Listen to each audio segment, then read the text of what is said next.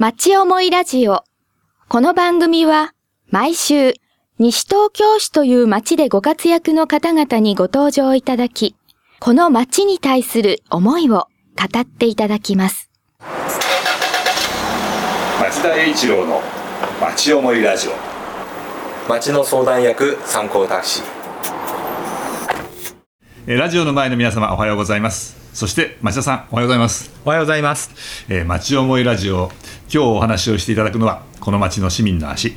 三幸自動車の社長町田栄一郎さんです。はい。よろしくお願いします。こちらこそよろしくお願いします。いつも第、ね、お話しますけど第5週になるときにはい。出てきていただいて、えー、と今年ですと1月に出ていただいてこの今回5月30日ということですね、はいあと年内は8月10月とありますんで、はい。でもこういうちょっと間があってその間のまだこの街の、ね、交通の状況とか、はい。えーそういう現場のお話を聞けるのでなんか毎月よりちょっとなんか面白いですね。ちょっとこう変化があるので。そうですね。やはりあの西東京市自体もいろいろ動いておりますので、ええ。面白いと思います。はい、今日はそれであの、えー時々この番組でもお伝えしてきたユニバーサルツーリズム、はい。それを、まあ、町田さんのところとうちで何かをしようよというようなことであの動いていますので、はい。その辺中身しだから進捗状況なんかもお伝えできればと思ってますので。はい、承知いたしました。よろしくお願いします。よろしくお願いします。町田さんあの今週あれ水曜日でしたっけ？あの新聞に平日早朝出勤前に遊べと。はい。いう新聞記事が出て町田さんもご覧になられたそうで。そうですよね。ちょうどあの朝活っていう形で、はいよくあの英会話学校行くとかですね、ええスポーツに行くというのもあるんですけども、はいそれ見るとなんかであとこちらの乗ってる方が、はいなんか FM 西東京さんに関係のある方だっていうふうにお聞きしたんで、今日ちょっと聞いてみたんですけど、はい、あのー天谷君というんですけれども彼はあのー今もうずいぶんすごい大人ですけど30代半ばですけれども、えー開局してしばらくの頃中学生の頃からですね FM 西東京でボランティアスタッフでいろんなあのことをやってくれまして、はい。ろんな番組とかですねレポートをやったり、はい。その天谷君が今はエクストリーム出社とはい。いうことで、出社する前に何かをしろよと、はい。まあ、朝活それから遊ぶというのをまあ提唱していろんなところで今彼は注目を浴びて動いてくれてます。そうですね。ですからちょうどあの先ほど出ましたあのユニバーサルツーリズムなんですけども、はいその中でも例えば朝一マルシェ音声ツアーとかですね、まあ日々の疲れを癒し、おくつろぎくださいと。ただし例えば場合によってはこれあの NHK の朝の番組に間に合っちゃうとかですね。そういうような形でですね、朝3時とか4時に起きちゃった人、はい。早起きしよう早起きはさもの得意じゃないですけども、ええ。そういうの朝活っていうのもすごくいいかもしれないですね。すごいですね、そいろ,、まあ、いろんなその、まあ、ユニバーサルツーリズムというふうに言ってますから、まあ、いろんな人、ユニバーサル誰でもってことですから、そうやってまあ僕らから見るとあの寝てる時間ですけどもそこにもう起きて動ける方もいらっしゃるわけですから、はい。そういったような形の、えーご要望をどう生かしていくかということを考えていくってことですね。そうですね。ちょうどタクシーは24時間動いておりますので、はい。ですからそこのところの特性を利用し、はい。あと朝ですとすっきりした感じとかですね、ええ。そんな感じとかで、はい。あのテレビ番組によっては朝に時代劇を投入するかとうんいうような話も聞いたりしますんで、朝っていうのは面白いマーケットかもしれないですね。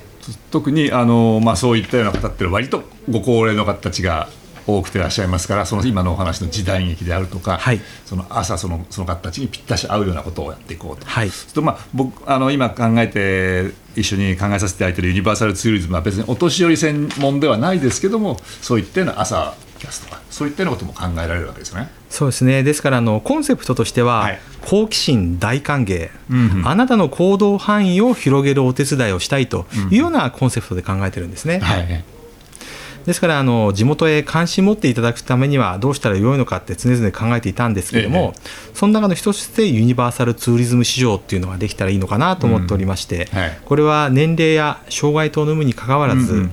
どなたでも気兼ねなく楽しく参加できるレジャーっていう形で考えております。そうですね。あのさあどっかへ申し込んで旅行に行きましょうというようなことまでじゃなくても気楽にちょこっと行けるところっていうような感じでこのエリアで楽しめるところたくさんありますよね。そうですねですから極端な場合あのその訪問先にもよるんですけれども、はい自然とかそういうところであればまさに朝思い立った記事で行けてしまうといはい。うような形もありますし、あとは訪問先が例えば西東京市の一点一品とかに、うん。あのなっているところであればそうした場合事前にそこがやっているかどうかとか、うん。そうなどのチェックは必要だと思いますけれども、はい。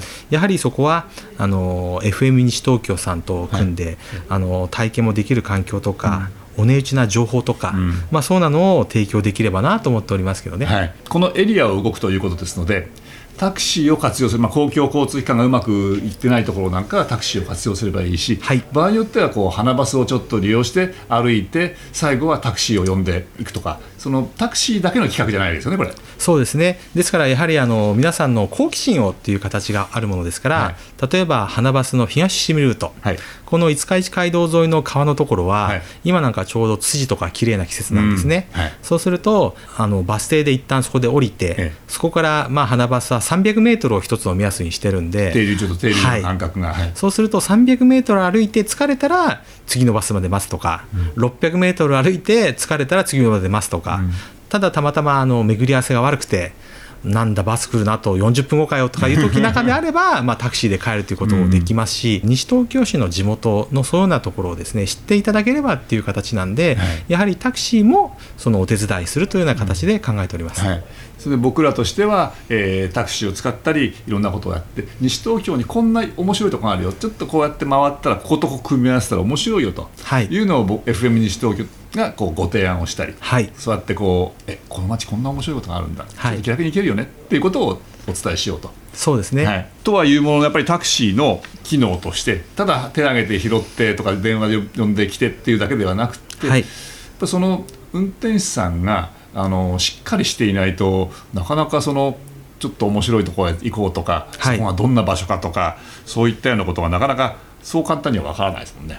そうですね。ですからやはりあの地元の情報を知っていることの個人差とかそういうのもありますし、はい。体験差とかそういうのもありますんで、ええ。ですから一応私どもとしては、まあ、1年ぐらいかけまして、はい。まあ、それにあのふさわしいドライバーの人材育成を進めたいと思っております。うんうん。はい、でもそれ大変じゃないですか？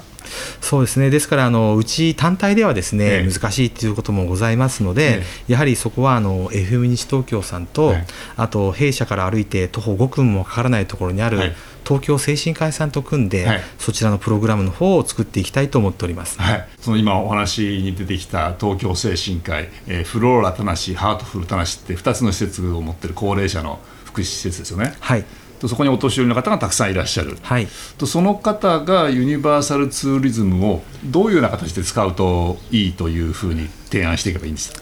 そうですねですからあの老健の方に入っている方ですと、はいこれどちらかというとあの皆さんの学生寮とは言わないですけれどもええそういうような形ありますよね。うん、そういたしますと学齢学生寮ですと、まあ、門限破りとかそういう話もなきにしもあらずなんですけれども やはりあの門限破ることを推奨するわけじゃないんですけれども、うんうん。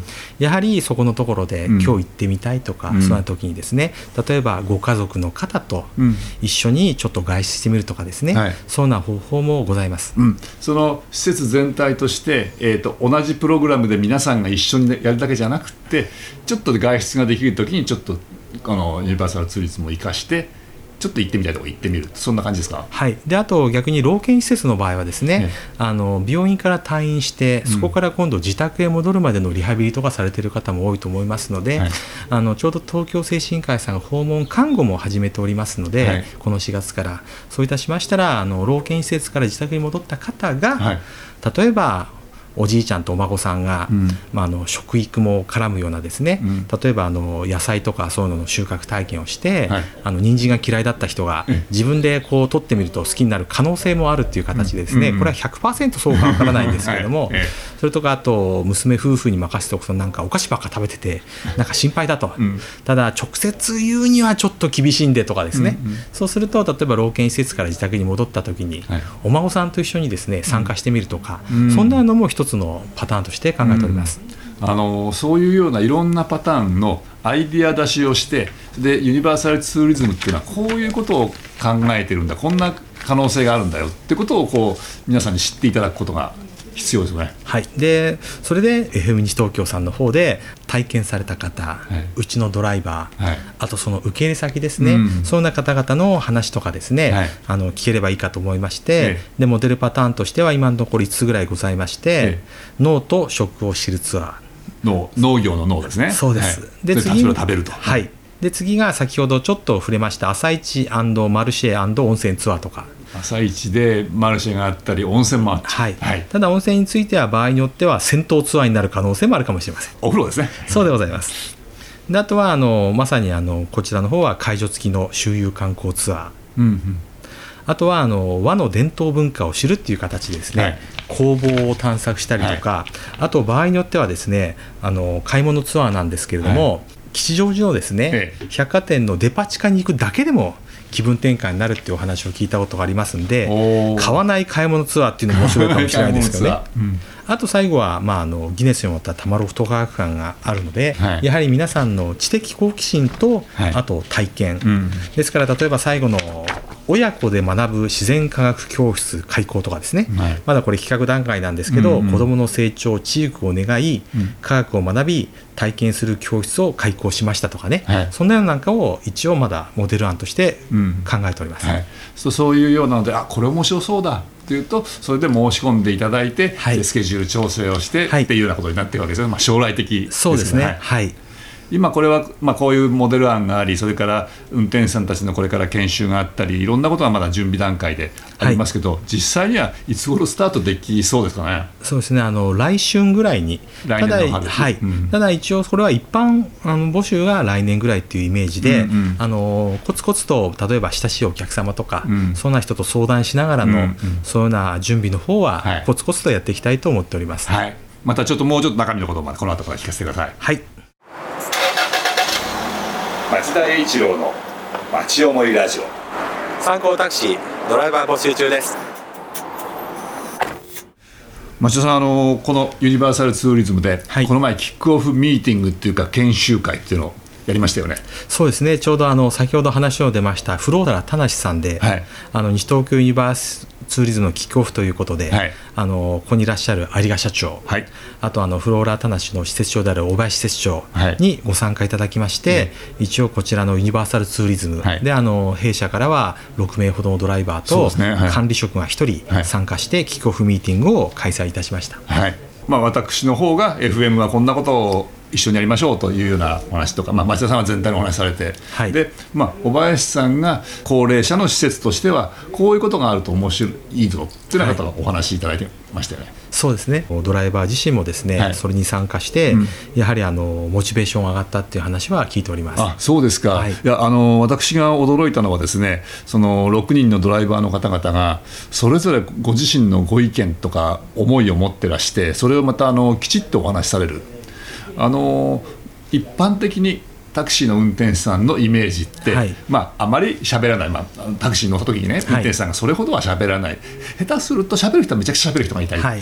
でそういうんではなくて的確に物事をしゃべるっていうのが、えー今回の研修でお会いした方々が非常にこうしっかりされていたんで驚きましたね。そうですね。ちょうど弊社はあの地域に貢献できるはい。ドライバー募集という形で、ええ。あの募集採用しているんですね。うんうん。そういたしますとやはりその地域に貢献するってよく書いてあるんですけど、うん。何それした時はの具体的な一つの事例がこれに当たるのかなと。うん。うん。すなわち例えばあの西東京市ですと、まあ、オレンジのリンゴをつけた認知症サポーター、はい。そういう方がいらっしゃるんですけれども認知症の勉強をされた方はすごくわかるんですけど過去のことは鮮明にお話しすることができるんですね。うんうん。そうするとあの私どもとしてはそういう過去の話とか、うん。西東京市の過去の伝説とは言わないですけれども、うんそういうのを例えばいろんな人から聞いてみたらどうですかとうん。いう提案を今後していきたいと思いますんで、うんうん。あの私どものタクシーに乗った時にですねここら辺にこういうようなた昔施設あったんだよとか、うん。そういうのを教えていただければこのユニバーサルツーリズムの参考にしたいと思っております。はい、もうすでにあのドライバーの方々は、はい。まあ、ここ生まれ育ちの方もいらっしゃってて、はい。ちっちゃい頃あそこにあれがあったよねとかあそこはもう今はないけどそういう話もこう出てきましたよね。ですからこうこの町に育っててかこの町のことをすごくよく知ってらしててそれで今町田さんがおっしゃってられたようにこの地元に自分は貢献したいと、はい。その思いをどうやってでそれをタクシードライバーとして、えー、町の貢献につながることができるという、そういうなんかもうそういううまくつながりが皆さんの中でそれぞれ出来上がってる感じがしました。そうですね。ですからやはりあの極端な場合ですね、過去の写真を持ってその場所に行くというのも一つの簡単な方法だと思いまして、そうすると今そこのところに辻立ちしてみてですね、うん。昔はここ砂利道だったんだとか、うん。そういうのを見るだけでも、うん。その人の思い出とね、はい。連動してたったそれだけでもうん。面白いツアーになるのかなとも思っております。そうですね。すごくいろんな可能性がありますね。ただこう、えー、とどっかを回ると美味しいものが食べられて綺麗な景色が見られますよっていうだけじゃなくてその、はいお一人お一人の思い出につながることがそこに設計できるっていうかそれを作れるっていうか。まさにそうなんです。地元だからこそ、うん。あのそれから例えばあの隣の近隣市にちっちゃい頃お住まいだった方っていう形であれば、はい。そこの思い出と例えば現在の自分を合わせてみるとか、そうなことができると、うん。つまりあの観光という場合でも例えばあの昔よく遊んだところ行ってみるとか、うん。昔行った例えばあのなんとかの木があったところ行ってみるとか、うん。そんなのもこのユニバーサルツーリズムとして面白いかなと思っております。それをこうきちっとじゃあその場所へ行こうと。それはどの辺だからこの辺であの角曲がったあたりですよねっていうふうにお話ししなおかつ行ける運転手さんっていうのは大変なその知識が必要ですね。そうですね。ですからあの全員が同じレベルになるというのは難しいかもしれないんですけれども何々に強いドライバー、はい。ですから例えばあの今後対応しようと思ってるのは、はい。例えば前日雨が降った時に畑に行きましたと、はい。そうしたらぬかるんでいましたと、はい。そうした場合はやはり長靴を用意しなきゃいけないのかどうかとかですね、運転手さんがきちっとそのお客様と対応して、はい。その探っていく、はい。そういう対応ができれば一つの答えを出すだけじゃなくて、はい。こうこうこうやって訪ねていきましょうっていうようなことができることがすごく意味があると思うんですよね。はい。多分あのこの前あのキックオフでお会いしたあのドライバーの方々は、はい。そういったことが得意というかそういうことをやっていってお客様の役に立てること、はい。そこに自分たちの運転手さんとしての喜びを感じるっていうそういう形でしたよね。そうですね。ですからあの最初の選抜隊として、はい。であの彼らと一緒に研修プログラムを作っていくというようなことを考えてるんですね。はい、将来的に、えーユニバーサルツーリズムの、えー FM 西東京の番組はい。というのが、まあ、スタートしてさっきもおっしゃられたその番組でそういうドライバーの形にも語っていただく、はい。それから参加した方たちのご意見も伺う、はい。それから、まあ、訪問するような農家であるとか工房であるとか、、はい。ろんなところの方のお話も聞くと、はい。いうような形でこのユニバーサルツーリズムのタクシーその他の交通機関をつなげて、はい。そこでまた人がつながりこの街のいろんないいところがこうつながっていくって、はい。なんかそういう番組ができそうな気がするんですけど。そうですね。ですからすごくわ私もですね企画していてしんどそうな気はするんですけれども ただ逆にそのしんどい分喜んでくれる方も多いのかなと思っております。はい、この街の今西東京では、まあ、あの我々のユニバーサルツーリズムも新しく動こうとしていますけども交通がいろいろまだまだいろんなふうに変わっていく。花バスのルートについて、はい。一般市民の方たちのご意見を伺うというパブリックコメント確かやってましたよね。そうですね。終ちょうどあのパブリックコメント、はい。それは終わりましたね。はい。その新しいルートがどうなるかっていうのはこれからその皆さんの市民の意見を聞いてまたこれからさらに練り直すんですか？そうですね。あのやはりあの皆さんからこういう意見があったっていう形を聞きまして、でやはりあのそちらの内容としてはあの地域公共交通会議の方で今後議論されると思うんですけれども、はい。まあ、大きく変わるのは例えばあの第一ルートはルートの変更はないもののとか、はい。例えば第二ルートに関して言えば実はあのひばりが丘から今度東伏見駅の方にはい。行くルートが新しく新設されるとか、はい。であと第4ルートに関して言えば、はい。今まであの南から多摩ロフト科学館を行っていて、はい。で多摩ロフト科学館の人は歩く歩いてもバス乗っても時間一緒なんですよっていう 一言がものすごく耳に残っていたんですけど 今度はあの北側ルートっていう形のがはい。新たに予定されていますので、ええ。そうするとさすが歩くよか早いのかなというのとつまり西武新宿線の北側、新青梅ぐらいを、はい。新青梅を走るわけにいかないでしょうからなかなかそれをこうなんか通りながらというような感じ。にそうですね。塩目も一瞬走るスタイルになってるんですけど、ただ一番大きいのはあの芝久保に住んでる方のあのやっぱ花小金駅に向かっていくっていう形なんで、はい。本当はあの花バスこれは西東京市内で完結するのが普通は理想なんですけれども、ええええ。住民の要望を取り入れて、はい。花小金駅の方に乗り入れるとええいう案になっていますので、うん。やはりあのこれもきちんとあのアンケートを取って、はい。芝久保の西の方は花小金駅なんだよというところに関して、このバスが向かっていくというのに関しては、はい。ある意味ではあの画期的なことだと思いそうます。ですね。小平市の花小金井の駅にはい。西東京市の花バスが行くと、そうなんです、はい。ですからそこに関して言えばあのそちらの芝生の方のご意見がはい。これに反映されてそのルートになっているのかなと思いました。そうですね。やはりこの町って別に行政区画でみんなが生きてるわけではなくて、はい。やっぱり駅に近いとこ便利なとここの三光寺さんのここだったらば、はい。えー武蔵境の駅が近いと思う人はもう本当に中央線沿線の住民だと思って住んでらっしゃるでしょうし。そうですね。はいまあ、そういったような形でこの町が型にはまらずにいろんなふうにこうつながっていくとは意味がありますよね。そうですねやはりあのそういうような形であの住民の要望がですね、はいあのちゃんと反映していくと、んこういうことがすごくいいことだなと思いました。はい、なんかあのまだまだいろんな変化がしてきそうなこの西東京市、はい楽しみですね。そうですね。またいろいろ教えてください。はい、よろしくお願いいたします。今日どうもありがとうございました。えー今日はありがとうございます。それで、えー次回は、えー今度は8月ですね、第5週あるのは。そうですね。あの、はい8月ですと西東京サマーフェスティバル楽しい駅前の、はいはいあれが7月の終わりぐらいですから、はい夏休みの終わり、8月ですか、は夏休みの終わりぐらいですよね。そうですねはい、多分調布高野線が、えー、と新座市までも届いてるわけですよね。そうするといろいろまた変化があるかもしれないですね。楽しみですね。また聞かせてください。はいよろしくお願いします。よろしくお願いしますお楽しみいただけましたでしょうか？町思いラジオ。この番組は、ポッドキャストからもお聞きいただけます。番組では放送しきれなかった部分までお楽しみいただけます。詳しくは、FM 西東京、または、町思いラジオで検索してください。